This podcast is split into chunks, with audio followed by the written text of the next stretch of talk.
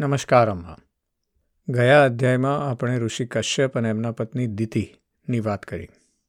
દિતિની અંદર કામદેવ આરૂઢ થઈ ગયા અને દિતિએ અવેળાએ સમાગમની વાત કરી કશ્યપજી જોડે. કશ્યપજી એમને ખૂબ સમજાવ્યા, પણ એ માન્યા નહીં.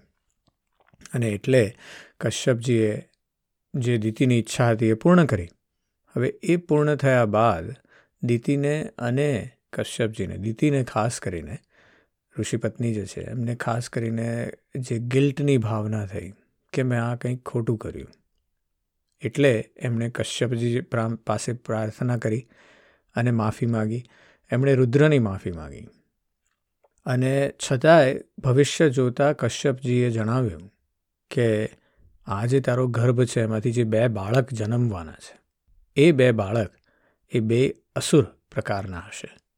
અને પણ એમનો વિનાશ એ ભગવાન ખુદ કરશે. પાછું એમણે એ પણ કીધું કે તારો જે પૌત્ર છે, એમાંનો એક, એ પૌત્ર ખૂબ ભગવાનનો ભક્ત થશે મોટો. એટલે આવી વાત કરી છે. એટલે ત્યાં આપણે અધ્યાયનો અંત કર્યો. હવે આગળના જે ત્રણ ચાર અધ્યાય છે, એમાં ખાસ કરીને આગલા બે અધ્યાયમાં તો સ્ટોરી ખૂબ નાનકડી છે.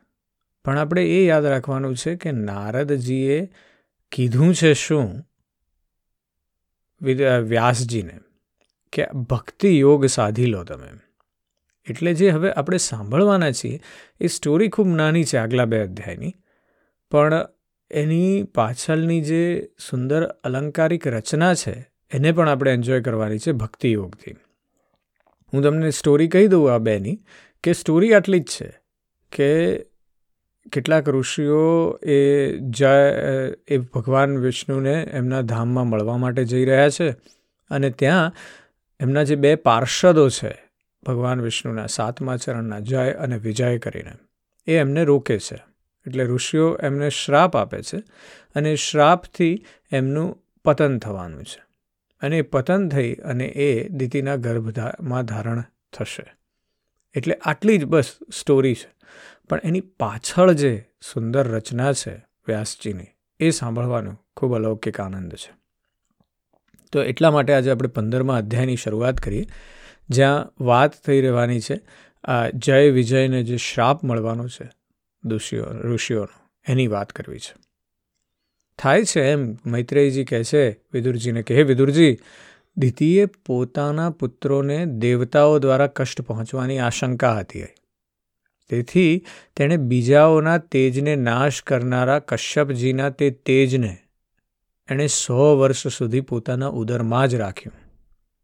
હવે એ થવાના લીધે એ ગર્ભમાં રહેલા તે તેજથી જ લોકોમાં સૂર્ય વગેરેનો પ્રકાશ ક્ષીણ થવા માંડ્યો. ઇન્દ્ર વગેરે લોકપાલો પણ તેજહીન થઈ ગયા. ત્યારે તેમણે બ્રહ્માજી પાસે જઈને કીધું કે અંધકારને કારણે બધી દિશાઓમાં ભારે અવ્યવસ્થા થઈ રહી છે. અને એટલા માટે દેવતાઓ પહોંચ્યા બ્રહ્માજી પાસે. એ કહે છે કે બ્રહ્માજી, કાળ આપની જ્ઞાન શક્તિને કુંઠિત કરી શકતો નથી. તેથી આપનાથી કોઈ વાત અજાણી નથી.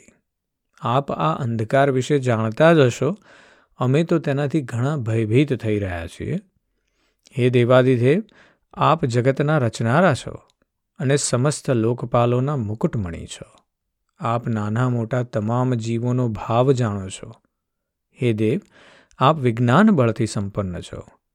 આપે માયાથી જ આ ચતુર્મુખ રૂપ અને રજોગુણ અપનાવ્યા છે. આપની ઉત્પત્તિના વાસ્તવિક કારણને કોઈ જાણી શકતું નથી. અમે આપને નમસ્કાર કરીએ છીએ. આપનામાં સમસ્ત લોકો સ્થિત છે. કાર્ય કારણરૂપી સઘળો પ્રપંચ આપનું શરીર છે, પરંતુ વાસ્તવમાં આપ તેનાથી પર છો. જેઓ સમસ્ત જીવોના ઉત્પત્તિ સ્થાન એવું આપનું અનન્ય ભાવે ધ્યાન ધરે છે, તે સિદ્ધ યોગીઓનો કોઈ પણ પ્રકારે હાસ્ત થઈ શકતો નથી. કારણ કે તેઓ આપના કૃપા કટાક્ષથી કૃતકૃત્ય થઈ જાય છે, તથા પ્રાણ, ઇન્દ્રિયો અને મનને જીતી લેવાને કારણે તેમનો યોગ પણ પરિપક્વ થઈ જાય છે. બ્રહ્માજી એ જ્ઞાનનું પ્રતીક છે. એટલે ઋષિ મુનિઓ જે છે, એ બ્રહ્માજીને ભજવાના છે. કારણ કે એ જ્ઞાનના ભૂખ્યા છે. અને એ જે જ્ઞાનના ભૂખ્યા છે અને એ જ્યારે બ્રહ્માજીને ભજે છે, ત્યારે એમની અંદર એ પ્રકારે, એ પ્રકારનું વ્યક્તિત્વ બનતું જાય છે કે જેનાથી એમનો યોગ પણ પરિપક્વ થઈ જાય છે. દોરડાથી બંધાયેલા બળદોની જેમ આપ વેદવાણીથી જકડાયેલી સઘળી પ્રજા આપની આધીનતામાં નિયમ અનુસાર કર્મોનું અનુષ્ઠાન કરીને આપને બલિ સમર્પિત કરે છે. આપ સૌના નિયંતા મુખ્ય પ્રાણ છો. અમે આપને નમસ્કાર કરીએ છીએ. હે ભૂમા, આપ અંધકારને કારણે દિવસ રાતનું વિભાજન અસ્પષ્ટ થઈ જવાથી લોકોના તમામ કર્મ લુપ્ત થઈ જઈ રહ્યા છે. જે દિવસે દિવસ રાતનું વિભાજન ઓછું થતું જાય, એ વખતે આપણા જે કર્મ છે, એમાં તકલીફો આવતી જાય. આપણને ખબર ના હોય કે ક્યારે સવાર પડશે અને ક્યારે સાંજ થશે કે ક્યારે બપોર થશે. તો આપણી જે કર્મ વૃત્તિ છે, આપણી જે પેલી બાયોલોજિકલ ક્લોક છે, એ બદલાઈ જાય. અને એ બદલાઈ જાય એટલે પછી તમારા કર્મ લુપ્ત થવા માંડે. અને એનાથી લોકો ખૂબ દુઃખી થઈ રહ્યા છે.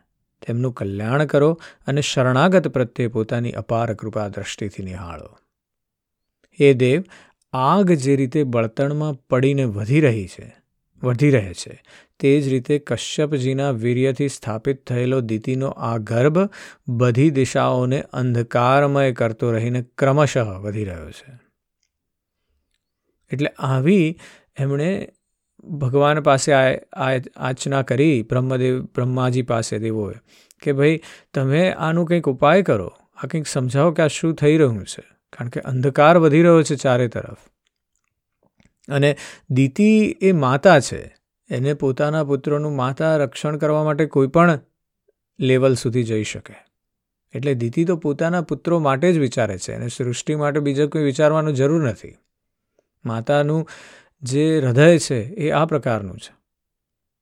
અને એ માતા વિચારી રહી છે ત્યારે આખી સૃષ્ટિ પણ એની સાથે સંકળાયેલી છે. એટલે માતાનો પ્રભાવ આટલો બધો હોઈ શકે કે જે સૃષ્ટિને પણ અફેક્ટ કરી શકે. અને દેવો અફેક્ટ થયા એટલે દેવો આવ્યા છે બ્રહ્માજી પાસે. અને બ્રહ્માજીને કહે છે કે હવે આનું શું કરવું? એટલે બ્રહ્માજી એ સમયે દેવતાઓની વાત સાંભળી અને પોતે મધુર વાણીથી એમને આનંદિત કરતી વાણી કહેવા લાગ્યા. બ્રહ્માજીએ કહ્યું કે, હે દેવતાઓ, તમારા પૂર્વજો, સનક વગેરે મારા માનસ પુત્રો, લોકોની આસક્તિ ત્યજીને સમસ્ત લોકોમાં આકાશ માર્ગે વિચરણ કરતા હતા. જે સનક અને સનકાદીને એ બધા જે એમના પુત્રો છે દેવતા બ્રહ્માજીના, સર્વપ્રથમ આપણે યાદ રાખીએ કે જ્યારે બ્રહ્માજીએ સર્વપ્રથમ સૃષ્ટિની રચના કરી, ત્યારે એ પાપપૂર્ણ સૃષ્ટિ હતી, એટલે એ એમને ગમી નહીં. પછી એમણે બીજી વખત પ્રયત્ન કર્યો. એમાં એમણે એમના ચાર પુત્રોને બનાવ્યા, જે સનકાદી ઋષિઓ તરીકે જાણતા થયા. અને એ તો નિવૃત્તિપરાયણ છે ઋષિઓ. તો એ ઋષિઓને કોઈ રસ જ નહોતો સૃષ્ટિ સર્જન કરવામાં. એટલે એ સમયે એ જે છે, એ તો એ ઋષિઓ આસક્તિ ત્યજીને આકાશ માર્ગે વિચરણ કરતા હતા.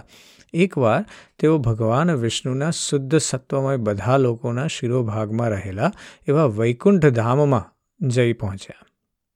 ત્યાં બધા જ લોકો વિષ્ણુરૂપ થઈને રહે છે અને તે પ્રાપ્ત પણ તેમને જ થાય છે કે જેઓ અન્ય તમામ પ્રકારની કામનાઓને છોડી ને કેવળ ભગવાનના ચરણોમાં શરણની પ્રાપ્તિ માટે જ પોતાના ધર્મ થકી તેમની આરાધના કરે છે.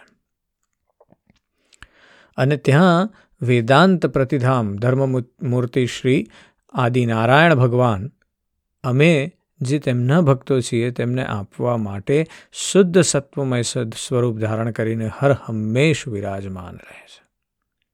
તે લોકમાં નઈ શ્રેયસ નામનું એક વન છે, જે સાક્ષાત કૈવલ્યધામ જેવું જ જણાઈ આવે છે. કૈવલ્યધામ એટલે મોક્ષધામ.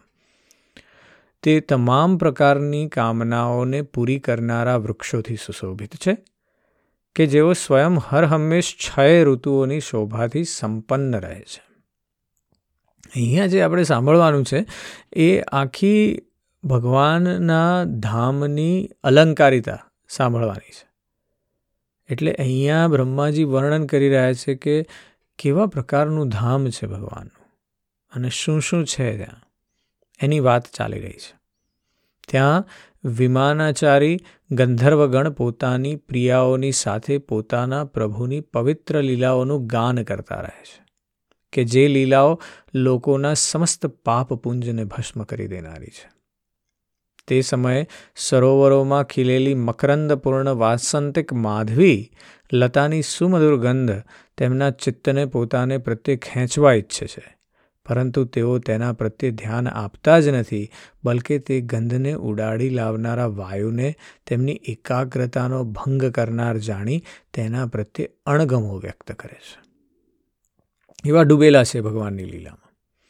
તે વનમાં કબૂતર, કોયલ, સારસ, ચક્રવાક, બપૈયો, હંસ, તેતર, પોપટ અને મોર આ બધાનો ખૂબ કલરવ થાય છે. ત્યારે લાગે છે કે તે બધા શ્રીહરિની કથાનું ગાન કરી રહ્યા છે. જ્યાં આ બધાનો કોલાહલ થોડીવાર માટે બંધ થઈ જાય છે, ત્યારે ભ્રમરરાજ ઊંચા સ્વરે ગુંજારવ કરવા માંડે છે. જાણે કે તે ભગવાન હરિકથાનું ગાન કરે છે અને બધા પક્ષીઓ મૌન થઈ, લવલીન થઈ ને હરિકથા સાંભળે છે.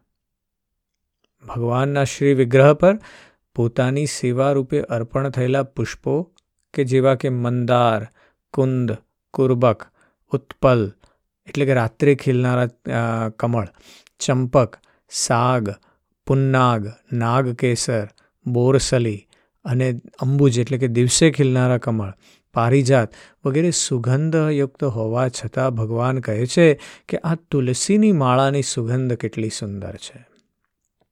ત્યારે બીજા પુષ્પો પણ તુલસીની પ્રસન્નતા, પ્રશંસા કરતા કહે છે કે આ તુલસીએ કેટલું ભારે તપ કર્યું હશે. તે લોક વૈદુર્ય, મરકતમણી અને સુવર્ણના વિમાનોથી ભરેલો છે. આ બધા કોઈ કર્મફળથી નહીં, બલકે એકમાત્ર શ્રીહરિના ચરણ કમળોની વંદના કરવાથી જ પ્રાપ્ત થાય છે. આવા ભગવત ભક્તો કે જેમનું ચિત્ત શ્રીકૃષ્ણમય બની ગયું છે. તેમના મનમાં સુંદર સ્ત્રીઓ પણ પોતાના મંદ મંદ સ્મિતથી અને મનોહર હાસ પરિહાસથી કામ વિકાર ઉત્પન્ન કરી શકતી નથી. એટલે આ જે ભગવાનનું ધામ છે, તમે એક રીતે વિચારો કે આપણા પૂર્વજો જ્યારે ભગવાન વિશે વિચારી રહ્યા છે, ત્યારે એમણે બીજાને બીજાને કહેવાનું છે કે આ જગ્યા કેવી છે? પોઝિટિવ એનર્જીથી ભરેલી છે ને એ સમયની પુરાણોક્ત સમયમાં પોઝિટિવ એનર્જીથી ભરેલી જગ્યા કેવી હોય? તો કે ભાઈ ત્યાં છે ને સુંદર મજાની ભગવાનની કથા ચાલી રહી હોય, ત્યાં પક્ષીઓ કલરવ કરતા હોય, ભ્રમરો ગુંજન કરતા હોય, ત્યાં સુંદર મજાના ફળ ફૂલની વાડીઓ હોય. અને આ જે છે, એ ભગવાનનું ધામ છે. એટલે વાત એ છે કે એમની પોતાની પરિકલ્પના જે છે પોઝિટિવ જગ્યાની, એ આ છે. અને એટલે એ ભગવાનનું ધામ છે. પરમ સૌંદર્યશાળી લક્ષ્મીજી કે જેમની કૃપા મેળવવા માટે દેવતાઓ પણ પ્રયત્નશીલ રહે છે. તેઓ શ્રીહરિના ભવનમાં ચંચળતા રૂપી દોષનો ત્યાગ કરીને રહે છે.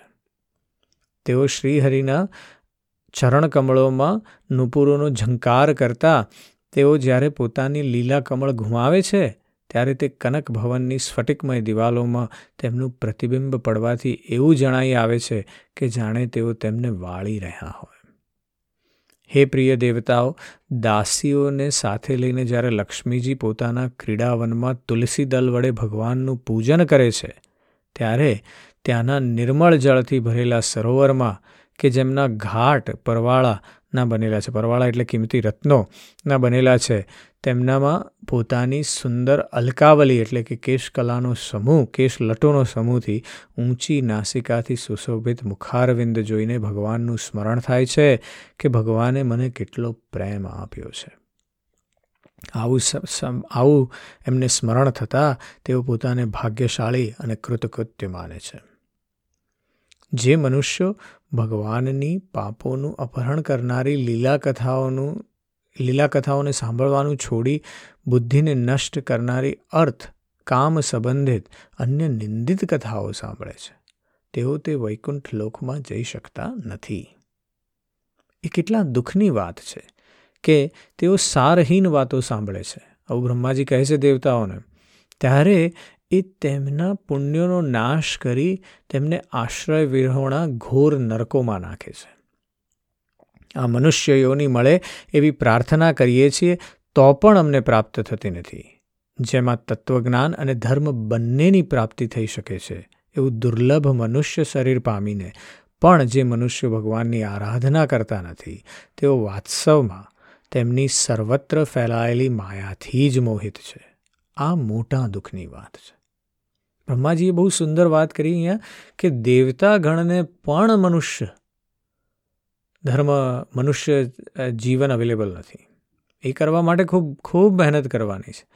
વાત એ છે કે મનુષ્ય એ સુપિરિયરલી કોન્શિયસ બિઈંગ છે. એની પાસે તપ અને ધર્મ બેની અવેલેબિલિટી છે. અને જો એ બંનેનો સાચી રીતે પ્રયોગ કરે તો સમાજ વધારે સારો બની શકે. એટલે બ્રહ્માજીનું આ જે કથન છે એ વ્યાસજી આપણા માટે એટલા માટે અહીંયા મૂક્યું છે. કે વ્યાસજી કહેવા માગે છે કે જે પણ મનુષ્ય સાંભળે, કમસે કમ એને યાદ રહે કે હું મનુષ્ય છું સુપિરિયરલી કોન્શિયસ છું અને એટલા માટે મારે મારા સમાજ પ્રત્યેની મારી જે નીતિ છે, માત્ર હું પણાની નીતિ નથી રાખવાની, પણ અમે પણાની નીતિ રાખવાની છે. અને જે અમેપણાની નીતિ ત્યારે જ આવે, જ્યારે આપણને એ પણ સમજણ આવે કે આપણે અહીંયા માત્ર હું માટે નથી જન્મ્યા, આપણે અહીંયા બીજા બધા માટે જન્મ્યા છે. એ જે સોસાયટલી કોન્શિયસ માણસની વાત છે. એ કહે છે કે જો એવું ન થાય, તો પૃથ્વી નહીં, એ લોકો નર્કમાં જશે, પણ નર્ક એટલે શું? તો કે તમે પૃથ્વીને જ નર્ક બનાવી દેશો. હું એક નાનકડી વાત માટે ડાયગ્રેસ કરું કે ફોર એક્ઝામ્પલ હું જ્યારે એ વિચારું કે સ્કૂલમાં જતા અમે, ત્યારે એક જ પેલી એલ્યુમિનિયમની સરસ મજાની બેગ હોતી હતી દફતર. અને એ લઈને, બેગ લઈને જતા, એ દફતર તમને અપ્રોક્સિમેટલી પહેલાં ધોરણથી માંડીને દસમા ધોરણ સુધી ચાલી શકે. અને એકદમ સસ્ટેનેબલ હતું. સરસ મજાનું સ્ટર્ડી એલ્યુમિનિયમનું બોક્સ હોય અને બે પેલી કી હોય અને હાથમાં પકડવાનું હેન્ડલ ને એમાં ભરો એટલું ભરી શકાય. હળવું પણ એટલું જ અને એમાં ભરતા જાઓ એ પ્રમાણે ભરાતું જાય. અને ઠોકર વાગે ક્યાંય અથડાય કુઠાય તો ગોબા પડે પણ એમાં બીજું કશું થાય નહીં.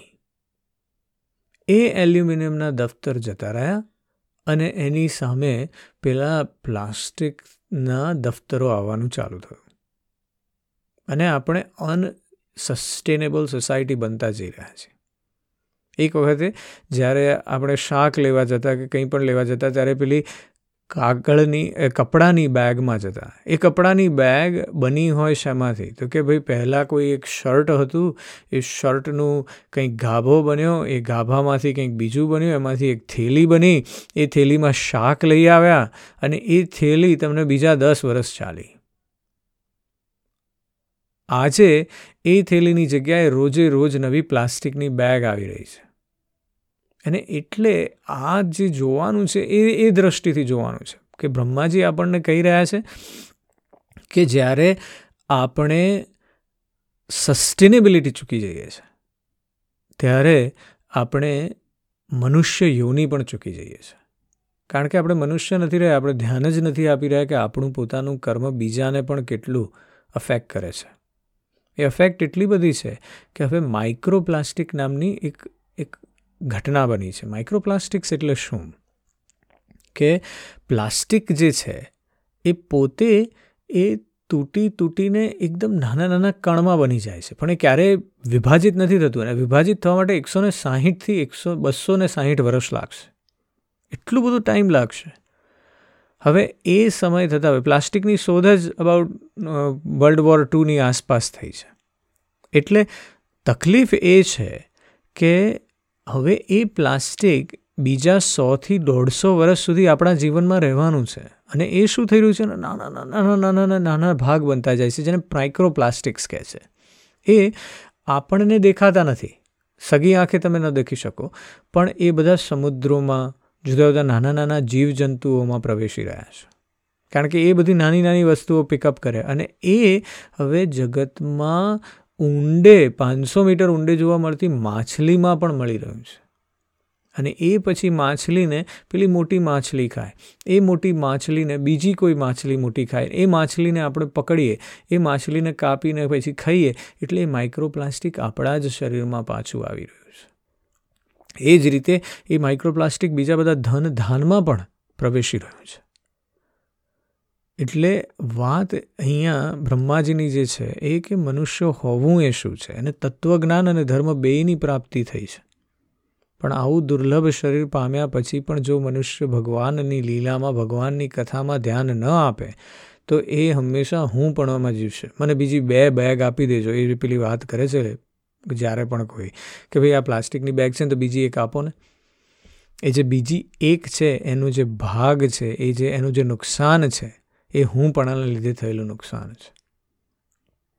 એટલે એ કહે છે કે દેવાધિદેવ શ્રીહરિનું નિરંતર ચિંતન કરતા રહેવાને કારણે જેમનાથી યમરાજ દૂર રહે છે. પરસ્પર પ્રભુના સુયશની ચર્ચા ચાલતી રહેતી હોવાથી જેમના નેત્રોમાંથી અનુરાગજન્ય, વિવતાવશ, અવિરત અશ્રુધારા વહેવા લાગે છે તથા શરીરમાં રોમાંચ થઈ આવે છે અને જેમના શીલ સ્વભાવથી આપણને પણ ચાહના કરીએ છીએ તેવા પરમ ભગવતો જ તે વૈકુંઠધામમાં જાય છે. જે સમયે સનકાદી મુનિઓ વિશ્વગુરુ શ્રીહરિના નિવાસસ્થાનમાં સમસ્ત લોકોના વંદનીય અને શ્રેષ્ઠ દેવતાઓના વિચિત્ર વિમાનોથી વિભૂષિત, તે પરમ દિવ્ય અને અદ્ભુત વૈકુંઠધામમાં પોતાના યોગ બળથી પહોંચ્યા, ત્યારે તેમને ઘણો જ આનંદ થયો. ભગવાનના દર્શનની લાલસાથી અન્ય દર્શનીય સામગ્રીઓની ઉપેક્ષા કરી અને જ્યારે તેઓ વૈકુંઠ ધામના છ ઉંબરા પાર કરીને સાતમા ઉંબરા પર પહોંચ્યા, ત્યારે ત્યાં તેમને હાથમાં ગદા લઈને ઊભેલા બે સરખી ઉંમરના દેવશ્રેષ્ઠો દેખાયા, કે જેઓ બાજુબંધ, કુંડળ, મુગટ વગેરે અનેક અમૂલ્ય આભૂષણોથી અલંકૃત હતા. તેમની ચાર શામળી ભુજાઓ વચ્ચે મત મધુકરોની ગુંજતી વનમાળા સુશોભિત હતી. વાંકી ભ્રુકુટી, ફફડતા નસકોરા અને લાલ આંખોના કારણે તેમના ચહેરા પર કંઈક ક્રોધના લક્ષણ દેખાયા. એમને આ રીતે જોતા રહેવા છતાં પણ તે મુનિઓ તેમની સાથે કંઈ પણ પૂછપરછ કર્યા વિના, આ તો સનકાદી મુનિઓ છે, તો નિવૃત્તિપરાયણ છે, તો બસ જ્યાં ફરવું હોય ત્યાં ફરી શકે છે. તો એમને કોઈ પણ પ્રકારનું પૂછ્યા વિના એ મુનિઓ કશી પણ પૂછપરછ કર્યા વિના જેવી રીતે સુવર્ણ અને વ્રજના દરબારપાળ વાળીઓ વાળા પહેલાં છ ઉંબરા ઓળંગીને આવ્યા હતા, તે જ રીતે આ દરવાજામાં પણ ઘૂસી ગયા. તેમની દ્રષ્ટિ તો સર્વત્ર સમાન હતી અને તેઓ નિશંક થઈને કશી રોકટોક વિના સર્વત્ર વિચરતા હતા. તે ચારેય કુમારો પૂર્ણ તત્વજ્ઞા, તત્વજ્ઞ હતા તથા બ્રહ્માની સૃષ્ટિમાં ઉંમરમાં સૌથી મોટા હોવા છતાં પણ જોવામાં તો પાંચ વર્ષના બાળકો જેવા જણાતા હતા અને દિગંબર રહેતા હતા. તેમને આ રીતે નિસંકોચપણે અંદર જતા જોઈ અને તે દ્વારપાળોએ ભગવાનના શીલ સ્વભાવથી વિપરીત સનકાદીના તેજની મજાક ઉડાવતા તેમને નેતરની સોટીથી રોકી લીધા. જોકે તેઓ આવા દુર્વ્યવહારને પાત્ર નહોતા. જ્યારે તે દ્વારપાળોએ વૈકુંઠવાસી દેવતાઓની નજર સામે અત્યંત પૂજનીય તેવા આ કુમારોને રોક્યા ત્યારે પોતાના પ્રિયતમ પ્રભુના દર્શનમાં વિઘ્ન પડવાને કારણે તેમના નેત્રો ઓચિંતા થોડા ક્રોધને લીધે લાલ થઈ ઉઠ્યા.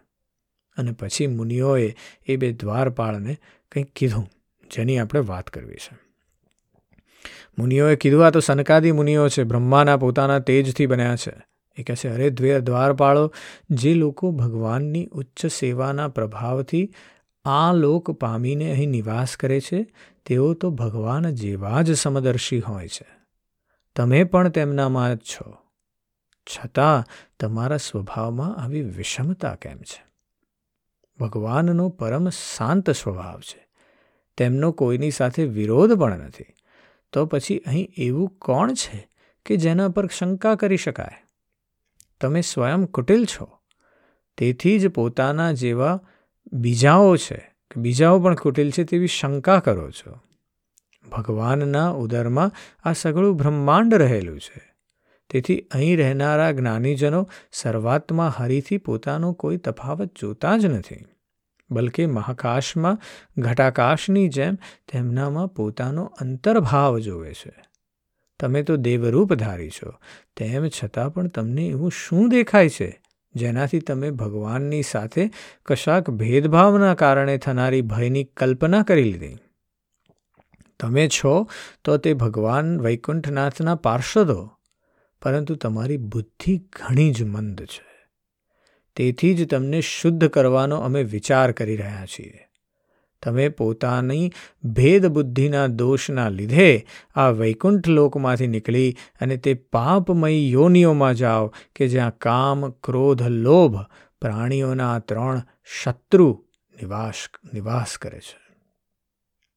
સનકાદીના કઠોર વચન સાંભળી અને બ્રાહ્મણનો શાપ કોઈપણ પ્રકારના શસ્ત્ર સમોથી નિવારણ પાત્ર નથી એમ જાણી અને શ્રીહરિના તે બંને પાર્ષદો અત્યંત દિનભાવે તેમના ચરણ પકડી અને પૃથ્વી પર આરોટવા લાગ્યા. તેઓ જાણતા હતા કે તેમના સ્વામી શ્રીહરિ પણ બ્રાહ્મણોથી ઘણા ડરે છે. પછી એમણે અત્યંત આતુર થઈને કહ્યું કે, હે ભગવાન, અમે અવશ્ય અપરાધી છીએ. તેથી અમને, તમે અમને જે દંડ આપ્યો છે તે યોગ્ય છે અને તે અમને મળવો જ જોઈએ. અમે આપની અવગણના કરી છે. તે આપના દંડથી પૂર્ણરૂપે ધોવાઈ જશે. અમે અમારી આપને એક વિનંતી છે કે આપ આપના કરુણા અંશથી એટલી કૃપા કરો કે અધમમાં અધમ યોનિઓમાં જવા છતાં પણ ભગવત સ્મરણને નષ્ટ કરનારો મોહ અમને પ્રાપ્ત ન થાય. બસ કે અમે ભગવાનની તરફ રહીએ. અને જ્યારે ઋષિઓએ શાપ આપ્યો છે, ત્યારે એ કીધું છે, ફરીવાર હું સંભળાવું કે વૈકુંઠ લોકમાંથી નીકળીને એ પાપ યોનીમાં જાય અને ત્યાં કામ, ક્રોધ અને લોભથી તમારો નાશ થશે. મોહની વાત નથી કરી. એટલે આ પાર્ષદોએ ઋષિઓના પગ પકડી લીધા અને કીધું કે તમારી વાત સાચી છે, અમારે આ પરિશ આ પરિશ પશ્ચાતાપ કરવો જ રહ્યો. પણ એ પશ્ચાતાપ કરતા સમયે અમે મોહથી અમારું ભગવત સ્મરણની પ્રક્રિયા નષ્ટ ન થાય. એટલે તે સમયે સાધુજનોના હૃદયધન ભગવાન કમળનાભને જ્યારે ખબર પડી કે મારા દ્વાળપાળોએ સનકાદી સાધુઓનો અનાદર કર્યો છે ત્યારે તેઓ લક્ષ્મીજી સહિત પોતાના તેજ શ્રી ચરણોથી ચાલી અને ત્યાં પહોંચ્યા, કે જેમને પરમહંસ મુનિજનો પણ શોધતા રહે છે, પણ સરળતાથી મેળવી શકતા નથી. સનકાદીઓએ જોયું કે તેમની સમાધિના વિષયભૂત શ્રી વૈકુંઠનાથ સ્વયં તેમને નેત્રગોચર એટલે કે ત્યાં પહોંચ્યા છે. તેમની સાથે જ પાર્ષદો છત, છત્ર અને ચામર વગેરે લઈને ચાલી રહ્યા છે તથા પ્રભુની બંને બાજુએ રાજહંસની પાંખો જેવા બે શ્વેત ચામર ઢોળાઈ રહ્યા છે. તેમની શીતળ, તેમના શીતળ વાયુથી તેમના શ્વેત છત્રને લગાડેલી મોતીઓની ઝાલર ઝૂલતી રહીને એવી શોભી રહી છે. કે જાણે ચંદ્રમાના કિરણોમાંથી અમૃતના બિંદુ ઝરી રહ્યા હોય. પ્રભુ સમસ્ત સદગુણોના આશ્રય છે. તેમની સૌમ્ય મુખ મુદ્રા જોઈ અને જણાતું હતું કે જાણે તેઓ પર બધા પર અવિરત કૃપા સુધાનો વરસાદ વરસાવી રહ્યા છે. પોતાની સ્નેહસભર દ્રષ્ટિથી તેઓ ભક્તોના હૃદયને સ્પર્શી રહ્યા હતા તથા તેમની સુવિશાળ ક્ષામળા વક્ષસ્થળ પર સુવર્ણરેખા રૂપે સાક્ષાત લક્ષ્મીજી વિરાજમાન હતા. એવી પોતાની તે શોભાથી જાણે તેઓ સમસ્ત દિવ્યલોકના ચુડામણી, વૈકુંઠધામને સુશોભિત કરી રહ્યા હતા. એવા ભગવાનને સનકાદિ ઋષિઓએ જોયા, પિતાંબરથી મંડિત તેમના વિશાળ કટી પ્રદેશ પર ઝગમગતો કંદોરો અને ગળામાં ભ્રમરોથી મુખરિત એવી ગુંજતી વનરાળ વનમાળા વિરાજી રહી હતી. તથા તેઓ કાંડા પર સુંદર કંકણ પહેરેલો, પોતાનો એક હાથ ગરુડજીની કાંધ પર મૂકી અને બીજા હાથ વડે લીલા કમળને ઘુમાવી રહ્યા હતા. તેમના અનમોળ ગાળ, ગાલ જે છે વીજળીની આભાને પણ તિરસ્કૃત કરનારા મકરાકૃતિવાળા કુંડળોની શોભા વધારી રહ્યા હતા. ઉન્નત નાસિકા હતી, ઘણું સુંદર મુખ હતું, માથા પર મણિમય મુગટ વિરાજમાન હતો, તથા ચારે ભુજાઓની વચ્ચે મહામૂલ્યવાન મનોહર હારની અને ગળામાં કૌસ્તુભ મણીની અપૂર્વ શોભા હતી. આવા ભગવાનને સનકાદી ઋષિઓએ જોયા. ભગવાનનો શ્રી વિગ્રહ ઘણો જ સૌંદર્યશાળી હતો. તેને જોઈને ભક્તોના મનમાં એવી કલ્પના થતી કે તેની આગળ લક્ષ્મીજીના સૌંદર્યનો પણ ઘમંડ ગળી ગયો છે. બ્રહ્માજી કહે છે કે, દેવતાઓ, આ પ્રમાણે મારા મહાદેવજીના અને તમારા માટે પરમ સુંદર વિગ્રહ ધારણ કરનારા શ્રીહરિને જોઈને સનક વગેરે મુનીશ્વરોએ નતમસ્તક થઈ અને તેમને પ્રણામ કર્યા. તે સમયે તેમની અદ્ભુત છબી નિહાળતા નિહાળતા તેમના નેત્રો તૃપ્ત થતા ન હતા. સનકાદી મુનીશ્વરો નિરંતર બ્રહ્માનંદમાં નિમગ્ન રહેતા હતા. પરંતુ જ્યારે ભગવાનના કમલનયનના ચરણ કમળોના મકરંદ સાથે મળેલી તુલસીની મંજરીની ગંધથી સુવાસિત બનેલો વાયુ નાસિકા દ્વારા તેમના અંતઃકરણમાં પ્રવેશ્યો, ત્યારે તેઓ ભક્તિ વિવળ થઈ અને પોતાના શરીરને સંભાળી ન શક્યા. ભગવાનનું મુખ નીલકમલ જેવું હતું. અતિ સુંદર અધરથી અને કુંદકળી જેવી મનોહર સ્મૃતિથી તેમને, સ્મિતથી તેમના શોભા અનેક અધિક વૃદ્ધિ પામેલી હતી. તેનું દ્રશ્ય કરીને તેઓ કૃતકૃત્ય થઈ ગયા. અને પછી પદ્મરાગ જેવા લાલ લાલ નખોથી શોભતા તેમના ચરણ કમળ જોઈ અને તેઓ તેમનું ધ્યાન ધરવા લાગ્યા. અને મોક્ષ ઈચ્છનારા યોગીઓને જેમ યોગ, જેને યોગ માર્ગ દ્વારા પ્રાપ્ત કરવા શોધ્યા કરે છે, તથા ભક્તો જે સ્વરૂપનું આદરપૂર્વક ધ્યાન ધરે છે, તેવા નેત્રોને લોભાવનારા અને અન્ય કોઈ પણ સાધનથી પ્રાપ્ત ન થનારા. સ્વાભાવિક રીતે અષ્ટસિદ્ધિ યુગ. પોતાના શ્રી વિગ્રહને દેખાડનારા ભગવાનની સનકાદી મુનિઓ સ્તુતિ કરવા લાગ્યા. સનકાદી મુનિઓએ કહ્યું કે અમારા પિતા બ્રહ્માજી જે આપનાથી જ ઉત્પન્ન થયા છે, તેમણે અમને એકાંતમાં આપના રહસ્યનું જ્યારે વર્ણન કર્યું હતું, તે જ વખતે અમારા કર્ણ છિદ્રો દ્વારા આપ અમારા હૃદયમાં આવીને બેસી ગયા હતા. હે અનંત તે જ સ્વરૂપને આજે અમે અમારા નેત્રો દ્વારા પ્રત્યક્ષ જોઈ રહ્યા છીએ. આપ અંતર્યામી રૂપે સર્વ લોકોના હૃદયમાં રહેવા હોવા છતાં અજ્ઞાનીઓ આપને જોઈ શકતા નથી. હે ભગવાન, સાક્ષાત પરમાત્મ તત્વ, આપ જ છો એવું અમે જાણીએ છીએ. અત્યારે આપ આપના વિશુદ્ધ સત્વમય વિગ્રહથી આ ભક્તોને આનંદિત કરી રહ્યા છો. આપની કૃપાથી પ્રાપ્ત થયેલી દ્રઢ ભક્તિયોગ દ્વારા જેમની અહંકાર વૃત્તિ શૃણ, ક્ષીણ થઈ ગઈ હોય, તેવા વૈરાગી મુનિઓ જ આપના તત્વને પોતાના હૃદયમાં જાણે છે. આપણે અહીંયા યાદ એ રાખવાનું છે કે આ જે સ્તુતિ થઈ રહી છે, એ સ્તુતિની સાથે સૌ પ્રથમ જે વાત હતી કે સૃષ્ટિની રચના કેવી રીતે થઈ, ભગવાન એ વિચારે કે હું અનેક થઈ જાઉં. એટલે દરેકની અંદર છે, એટલા માટે જ આપણને ફરી ફરી ફરી વાર કહેવામાં આવે છે કે અંદર તરફની જર્ની ચાલુ કરો, જોવાની દ્રષ્ટિ રાખવાની છે. અને એ જે જોવાની દ્રષ્ટિ છે, જે સાક્ષી ભાવથી પોતાની જાતને જોવાની દ્રષ્ટિ છે, ત્યાં ભગવાન દેખાશે. એટલા માટે સનકાદી મુનિઓ પણ કહી રહ્યા છે કે આપ અમારી અંદર જ સ્થિત હતા અને હવે તમને ફરીવાર જોયા ત્યારે યાદ આવ્યું કે હા, એ જ છે આ. અને હે પ્રભુ, આપની સુકીર્તિ અત્યંત કીર્તનીય છે અને તે સંસારના દુઃખોનું નિવારણ કરનારી છે. આપના ચરણોની શરણમાં રહેનારા જે મહાભાગ્યશાળીઓ આપની કથાઓના રસિક છે, તેઓ આપની અત્યંતિક કૃપા સ્વરૂપ મોક્ષપદને પણ કંઈ અધિક ગણતા નથી.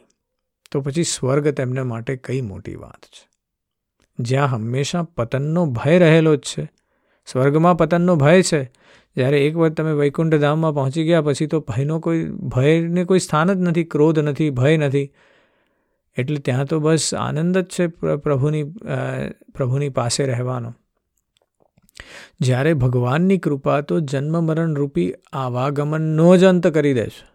હે ભગવાન, જો અમારું ચિત્ત ભમરાની જેમ આપના ચરણ કમળોમાં જ રમણ કરતું રહે, અમારી વાણી તુલસીની જેમ આપણા ચરણોના સંબંધી જ સુશોભિત થાય અને અમારા કાન આપની સુકીર્તિથી, સુધાથી પરિપૂર્ણ રહે, તો અમારા પોતાના પાપોને કારણે ભલે અમારો જન્મ નરક વગેરે યુનિમાં થાય, અમને એની કોઈ ચિંતા નથી. હે વિપુલ કીર્તિ પ્રભુ આપે અમારી સમક્ષ આ જે મનોહર રૂપ પ્રગટ કર્યું છે. તેનાથી અમારી આંખોને ઘણું જ સુખ મળ્યું છે.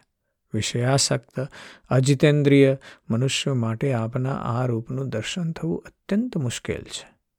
આપ સાક્ષાત ભગવાન છો. આપ આ રીતે સ્પષ્ટપણે અમારી આંખો સામે પ્રગટ થયા છો. અમે આપને પ્રણામ કરીએ છીએ. આવી સુંદર સ્તુતિ કરી સનકાદી ઋષિઓએ ભગવાન વિષ્ણુની અને ત્યાં જય અને વિજય અત્યારે ઊભા છે અને એ હવે ભગવાન જે કહેવાના છે એની વાત આપણે આગલા અધ્યાયમાં કરીશું. આજે બસ આટલું જ. જય શ્રી કૃષ્ણ.